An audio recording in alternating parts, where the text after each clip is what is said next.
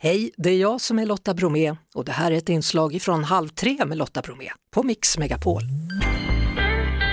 Och vi konstaterar att Svenska Fotbollförbundet har anställt 17 gåfotbollambassadörer och sedan i början av oktober här då så hjälper de föreningar att komma igång med sporten och en av de aktiva spelarna i gåfotboll det är Conny Båt, 73 år. Hallå där! Hej, hallå! Ja du Conny, du har sagt att det här är som att bli ung på nytt, förklara.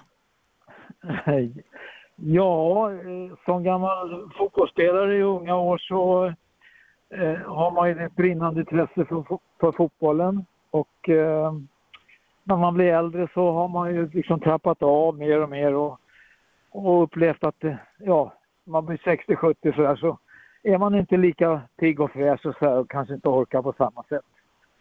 Men eh, när, när det här dök upp med, med gåfotboll för ett par år sedan för mig och för övriga som är numera kompisar som spelar så blev det här en helt nytändning. Det var ju, det var ju som att lyfta en eh, Ja, man, man fick en livsgnista som inte har funnits förut. Kan man men säga. gud vad härligt det låter hörru. Jag, jag, Ja. jag visste inte att det var så seriöst men det här är ju verkligen seriöst det här med gåfotboll. Ja, det har faktiskt eh, exploderat i utvecklingen de sista åren och eh, det, det har verkligen, det här går med raketfart alltså. Jag tror att det här kan bli jättestort i framtiden. Ja, v- vad är det som är svårast? Är det att inte börja springa efter bollen eller? Ja, det, det är ju det, är det svåraste, det, det är helt rätt. Det, är man, man är ju van som, som gammal fotbollsspelare att fotboll det hör ju till liksom att löpa och, och, ex, och ta explosivitet och sådär. Så det, det är en naturlig del som man kan säga lite grann Mm. eh, tas bort här. Va? Men å andra sidan så är det anpassat också för, för oss äldre. Det går ju lite saktare i, i den bemärkelsen att man inte får springa. Va? Men jag kan lova att det är, det är ganska högt tempo ändå. för Ja. oss. Det, det går att gå hyfsat fort om jag säger så. Men, men hur, hur är det för målvakten? Får han eller hon slänga sig eller hur, hur blir det där? Ja, han, det är som vanligt. Han får slänga sig och fungera ungefär på samma sätt. Men gåfotbollen har ju också lite andra regler som ska så säga, är väl till för att skydda oss lite bättre på äldre dagar så att vi inte råkar ut för skador. Va? Man får ju till exempel inte tacklas va? som man kan göra i fotboll. Man kan ju krocka och, och, och använda fysiken lite grann men det är förbjudet i gåfotboll. Man Aha. får inte gå in och tacklas. Att, och det gör ju att om man, om man är favoritiserar just det själva bolltekniska delen så blir den mer framträdande på ett sätt. Ja, är du bra på det? Finter och tricks? Ja, det är väl inte jag som ska bedöma det riktigt men eh, det kanske är en av mina starkare sidor. Ja, det kan jag nog hålla med om lite grann. Ja, kan man kalla dig för Sveriges Ronaldo då i det här eller är det Zlatan eller vem, vem är du mest lik? Ja, ja jag vet inte. Jag, jag, Zlatan är definitivt inte lik. Ja, det är ingen som är det egentligen. Nej, det skiljer nog rätt mycket i längd också och, och, och styrka. Så att, eh, ja, jag väl mer, eh, liknar väl i så fall om man ska göra en jämförelse, mera den typen. Lite kortare och lite mer som Messi kanske. Jaha ja, var inte en dålig jämförelse. Sveriges Messi pratar jag med nu. ja, Ja, det men var du- inte dumt. Nej, det är inte dumt. Du är ju också världsmästare då ska vi säga. Det var ju ett antal svenska lag som spelade VM i somras och där var du ju riktigt bra. Du satte ju några mål där va?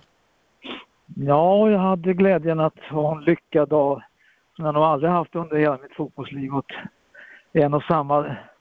Ja, vi spelade i VM-final mot Italien då och jag hade glädjen att få göra tre mål, göra ett hattrick. Så det, Mm. det har jag aldrig upplevt tidigare under min karriär, så det här var ju något extra. Ja, var det ett äkta hattrick, alltså att de tre målen kom i samma halvlek eller hade du delat upp det lite? Nej, det var inte ett äkta utan det var ett hattrick bara. Så tre mål i rad, men inte i samma halvlek. Ja, fantastiskt. Och så har du fått en fin pokal också då. Ja, vi fick alla vara med om att lyfta den där VM-pokalen som må många längtar efter. Men det är inte alla som är förunnat att få det. Så det här var ju väldigt stimulerande och kul. Jag förstår det. Man säger att det finns runt 100 lag i Sverige nu och det ska finnas gåfotbollslag från Norrland och ända ner till Skåne här. Om man vill börja, hur gör man då? Ja, det är bara att söka upp någon av de föreningar som har gåfotboll Och, och det, det växer ju explosionsartat just nu i landet. Och Skåne är väl största distriktet fortfarande men Stockholm eh, har börjat nu komma ja. ikapp sista åren. Så det är i alla fall 8-10 föreningar i Stockholm just nu. Men mm. jag vet att det är flera fotbollsföreningar som är, som är på gång och försöker starta upp det här i sina föreningar.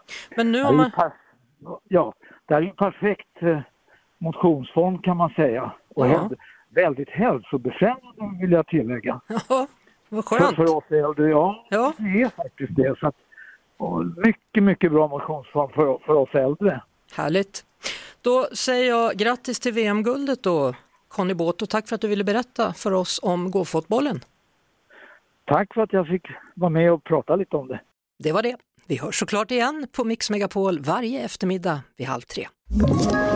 Ett poddtips från Podplay. I podden Något Kaiko garanterar östgötarna Brutti och jag, Davva, dig en stor dos skratt. Där följer jag pladask för köttätandet igen. Man är lite som en jävla vampyr. Man har fått lite blodsmak och då måste man ha mer. Udda spaningar, fängslande anekdoter och en och annan arg rant. Jag måste ha mitt kaffe på morgonen för annars är jag ingen trevlig människa. Då är du ingen trevlig människa, punkt. Något kajko, hör du på podplay. Därför är gardinerna.